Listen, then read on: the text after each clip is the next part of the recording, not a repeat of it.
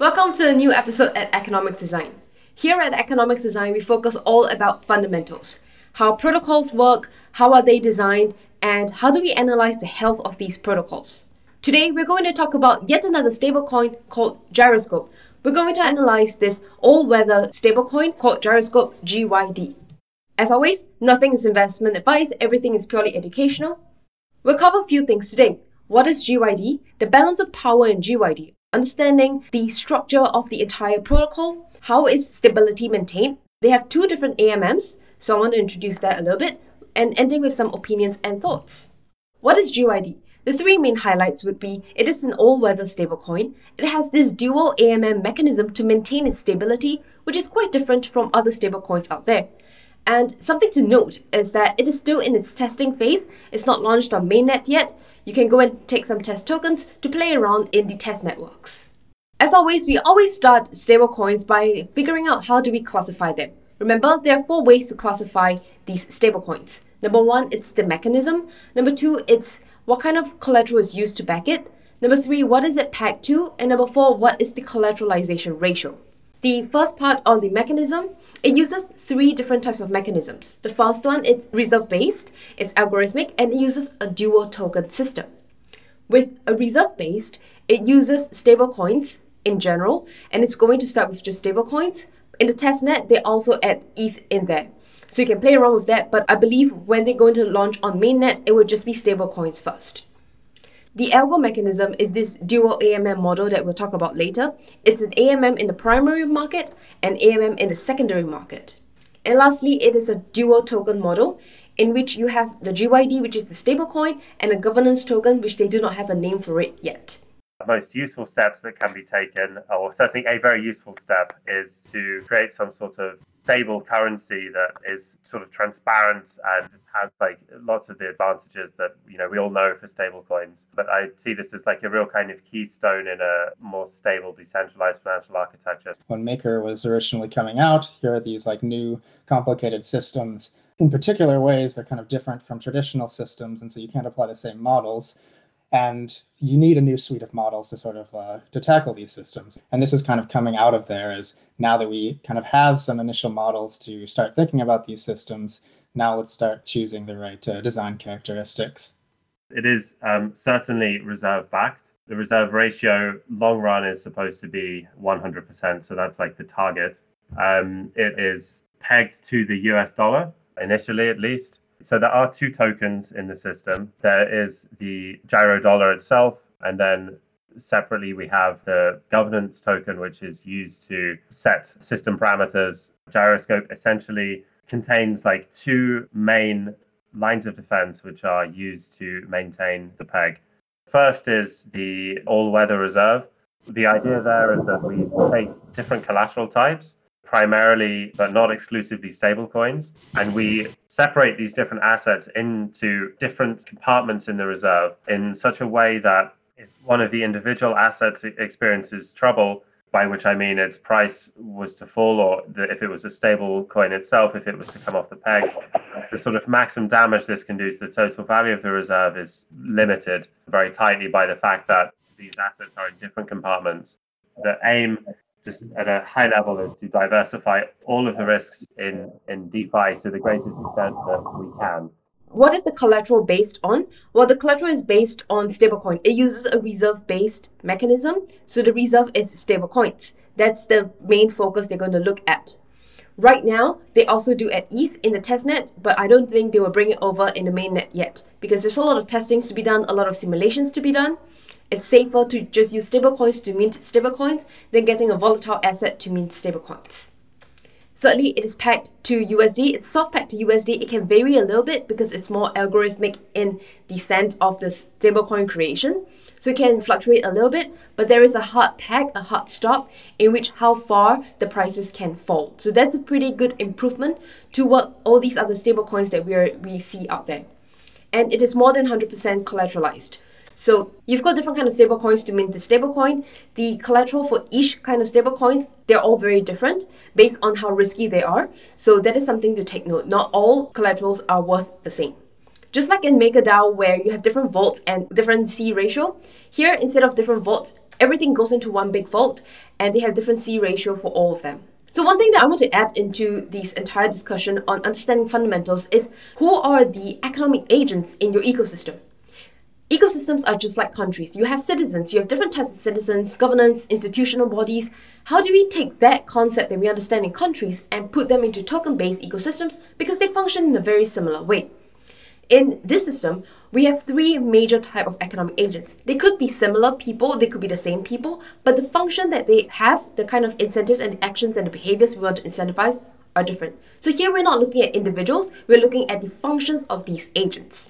So we have the gyro holder, so people who are minting the GYD. We have the governors, so people taking actions and improving the system because it's decentralized.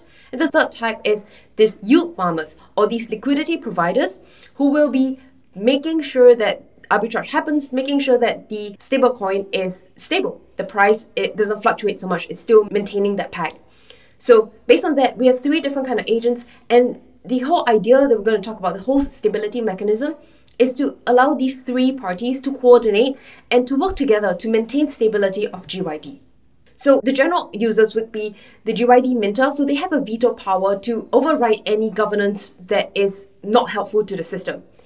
The governance role will then be the management of the funds, management of the collateral the way to make sure that they are incentivized to do the right thing is that the cash flow returns are delayed for a period of time so that you bind them to make sure that they continuously behave properly otherwise they don't get the returns that they're supposed to enjoy and lastly the liquidity providers they basically help to utilize GYD and they help to maintain stability by doing arbitrage so the first AMM I want to talk about is the PAM, P-A-M-M. So that's the primary market, the primary AMM. This is where you burn and mint GYD. You will always burn and mint it quite close to the value of $1. This is quite simple by depositing your collateral into the system and then you get to mint GYD. If you want to get any of the underlying assets from there, you buy GYD and then you burn it. So this is quite simple understanding. Now, the question is, as always with stablecoins, what happens when the stablecoin falls below $1? In this system, there are two questions you want to ask. There are two steps. The first step is thinking, is the reserve more than 100%? Remember, each collateral is not 100%. Each collateral has a different kind of ratio.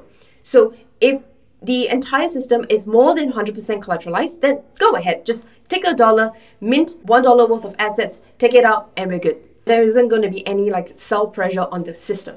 However, if the system is less than 100% collateralized because it's so volatile and the market is not doing very good, then there are four things that you can do. The first one is you can redeem it at less than $1, which nobody really wants to do that, which brings us to the second point. You wait for a while for the reserves to accrue yield and then pushes the prices back up to $1 again, and then you can redeem it for $1. The third thing is in the future plans, they're looking at allowing leverage to happen. So you can deleverage. In that case, it becomes cheaper to deleverage, which helps with the entire easing of the system. And the fourth one is the auctioning of the governance token to recapitalize the system. So you sell off governance tokens and then people buy them at a discount and then use that money to help fund the reserve, help boost up the reserve. So if you look at the model, if you look at the kind of graph that they have, you basically have this redemption amount all the way until about you know 80 cents where this is a hard peg. A hard peg in which this is the reserve ratio, the minimum reserve ratio is for instance 80%, so you can always redeem it at 80 cents.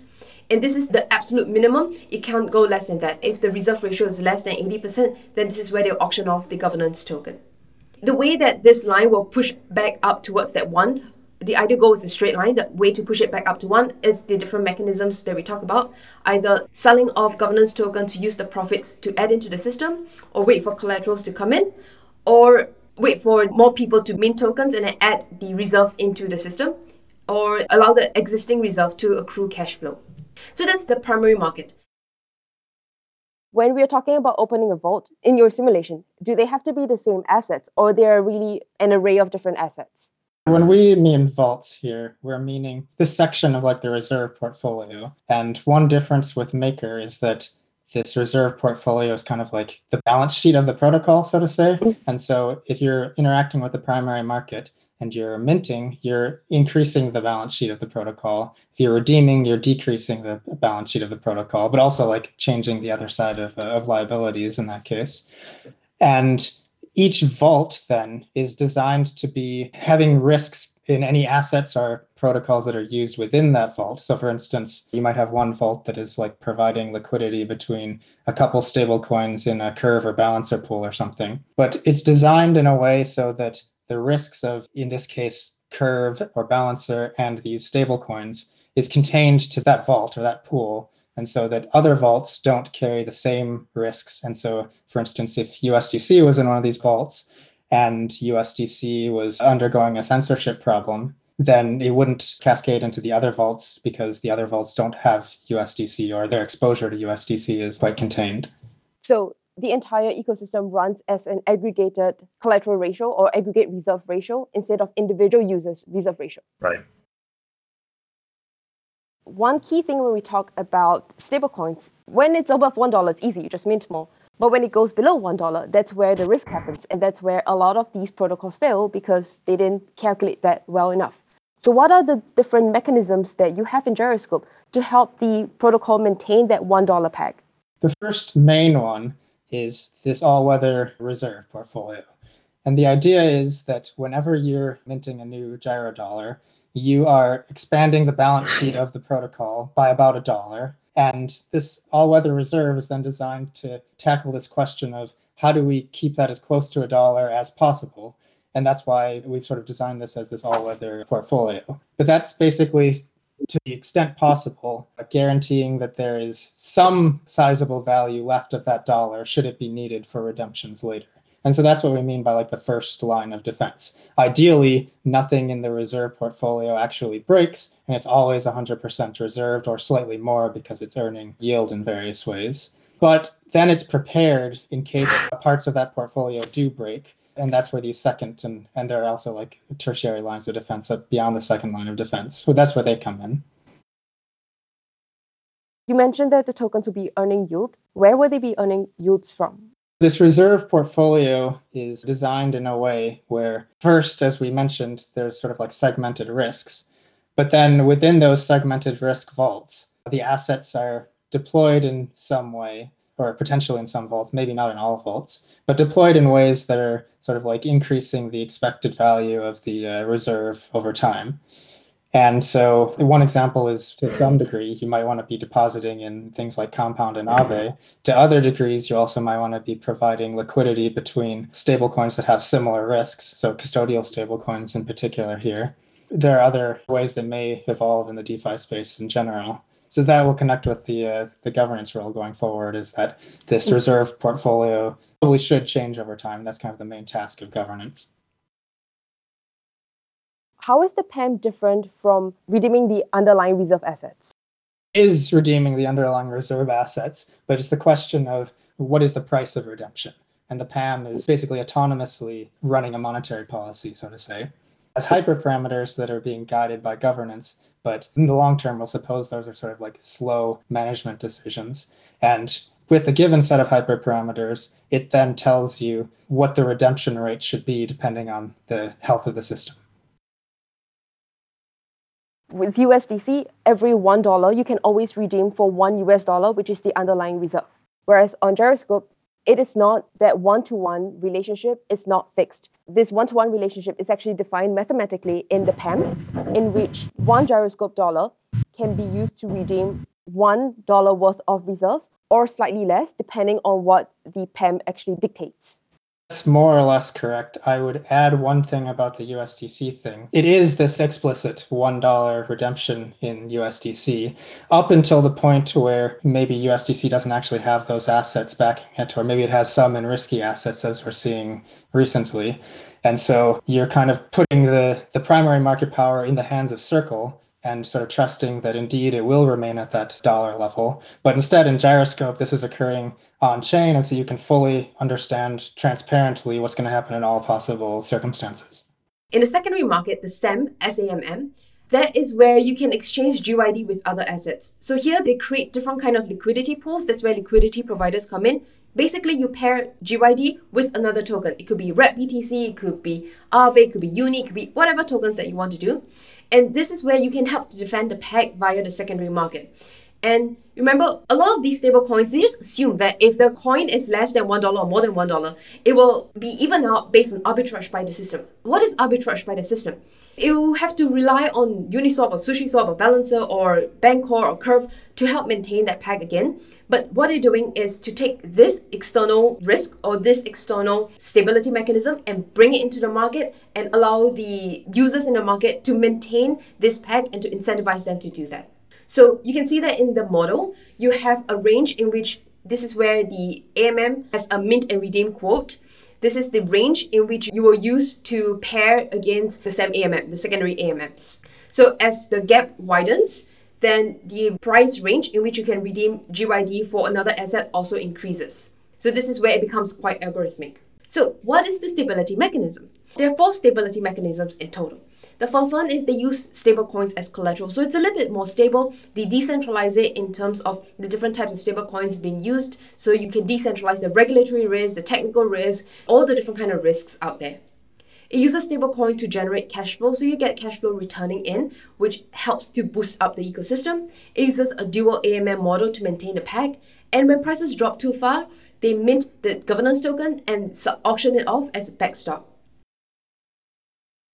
So to summarize, when the value of Gyro dollar falls below $1, in general, it should not happen because of the different risk mitigation that you have in place, which is the all-weather portfolio. And should it happen, then this portfolio in general, it's going to be accruing different yields anyway. So if the value of the reserve actually falls, the additional yield should back the entire value up. Would that be the second line of defense?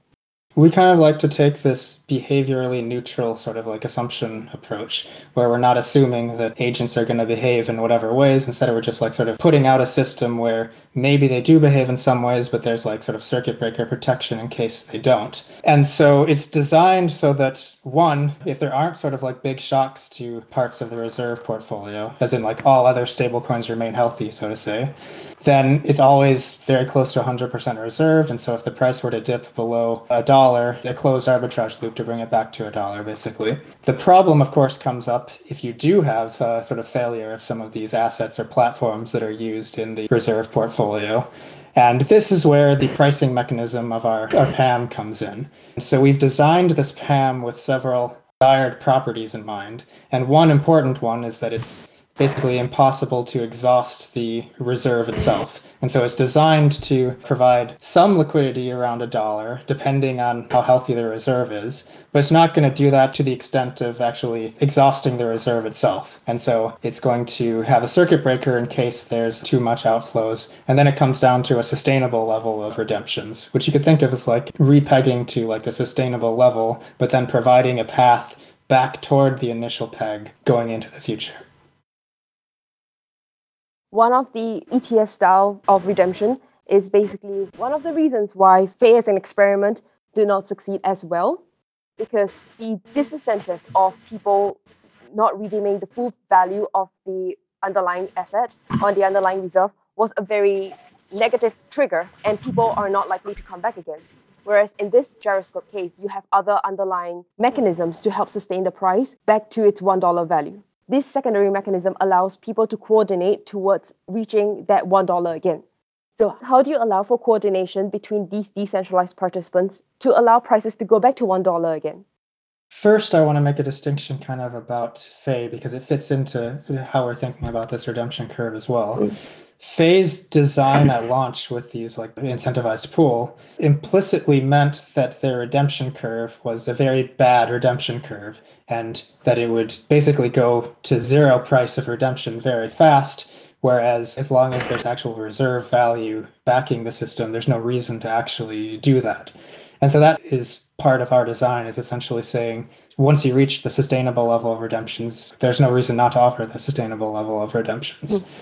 And then the idea is that there will be credible reasons to bet on for repegging back to a dollar. But we want to stress, of course, that we take the behaviorally neutral sort of assumption here that like these are out there. It'll be up to people to decide, but kind of like the system is bounded on the lower end. Uh, and that's what the important thing is here. But these reasons why you might bet on a repegging uh, one, the shape of the reserve curve itself there's kind of like two dimensions of this. One is depending on the reserve ratio, it does shift the curve.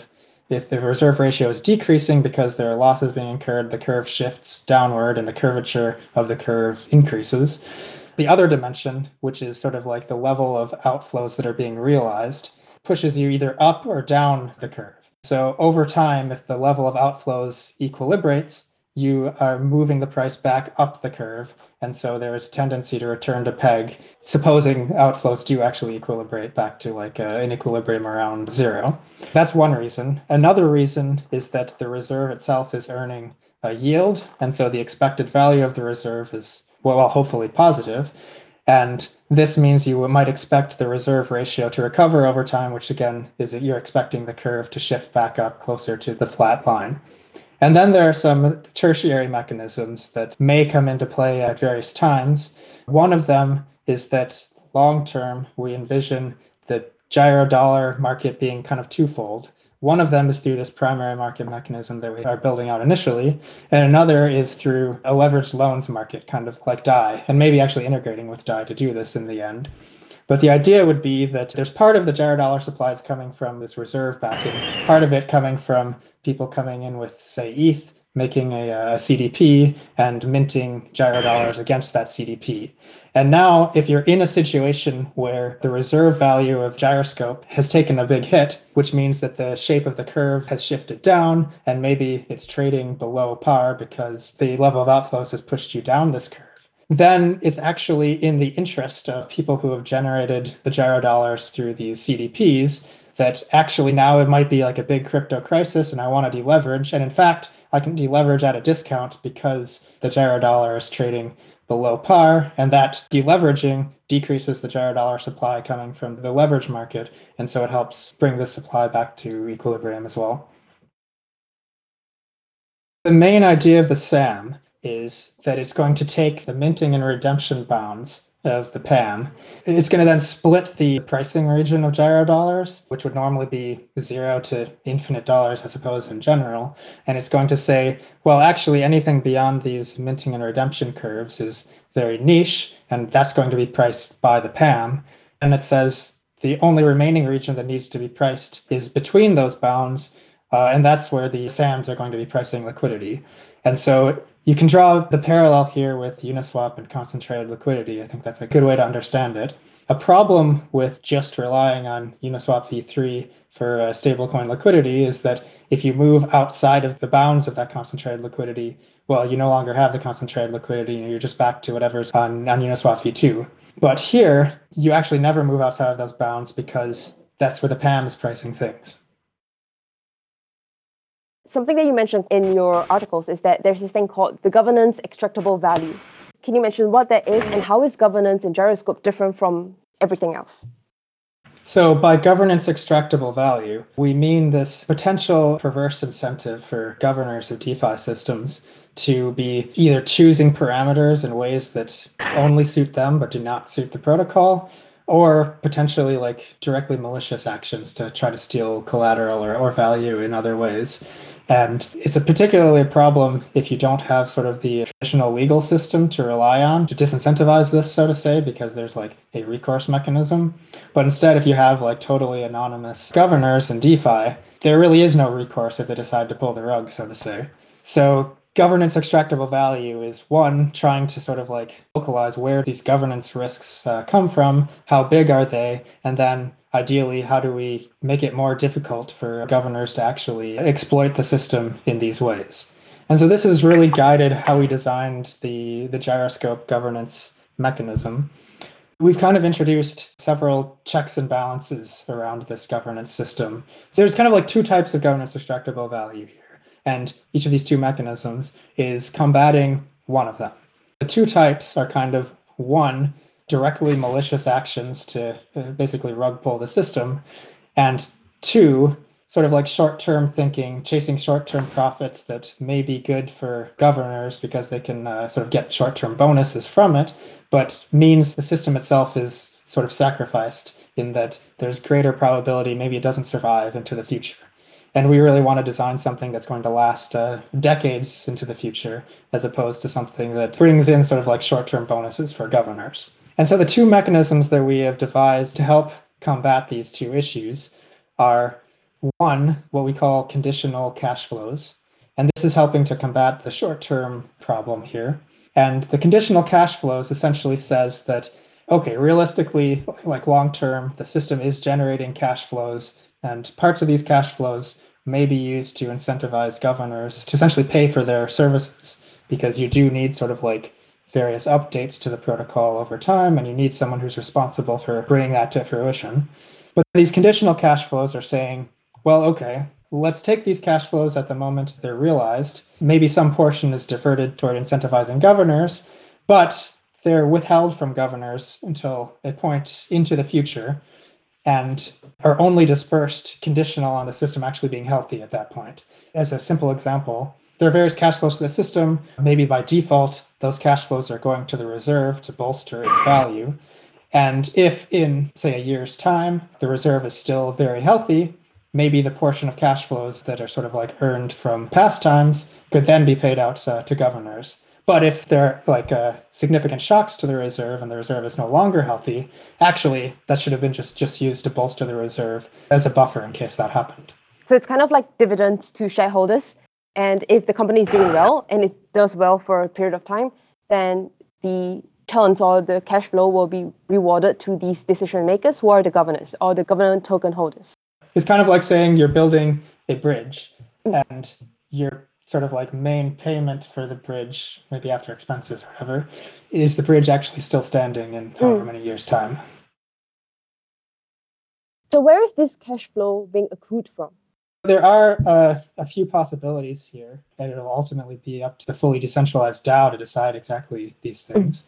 But some possibilities now are one, the reserve portfolio itself is aiming to earn a yield, and some portion of this yield may be paid as something like a management fee because it is kind of like a portfolio management problem to some degree for these governors.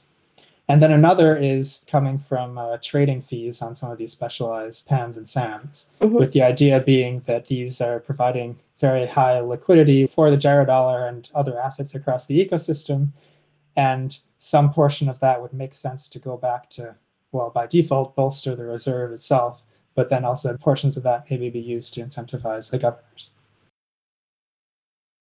The last player in the game is your liquidity providers. How do they exist in the game and who are they?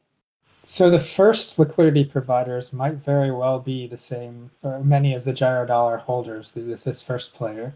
The idea is that, kind of at launch, one of the first speculative but still use cases of the system would be sort of like providing liquidity for the gyro dollar, which would be taking the form of taking one of these SAM positions or many of these SAM positions. And actually, the whole idea of these SAM positions at launch is going to be that if you took a distributed position in all of the different SAMs, that this might be a very good money market type strategy because the risks are all quite diversified through the gyro dollar system and the fact that these SAMs are kind of with discrete different other assets.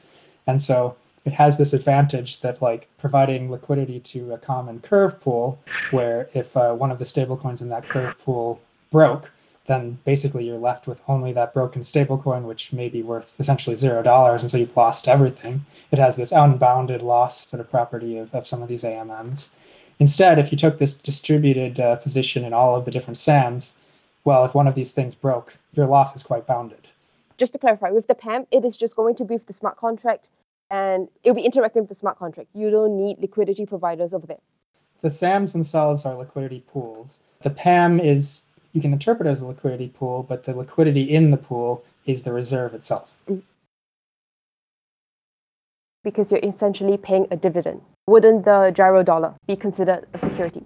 I don't think the gyro dollar here, because the gyro dollar is not necessarily getting a dividend. There may be something kind of like the DSR type mechanism over time, but then it's the same question of whether DAI is a security there. In terms of whether the governance token is a security, it may be, it may not. It, it is really in the same class as these other uh, governance tokens like Comp and Maker.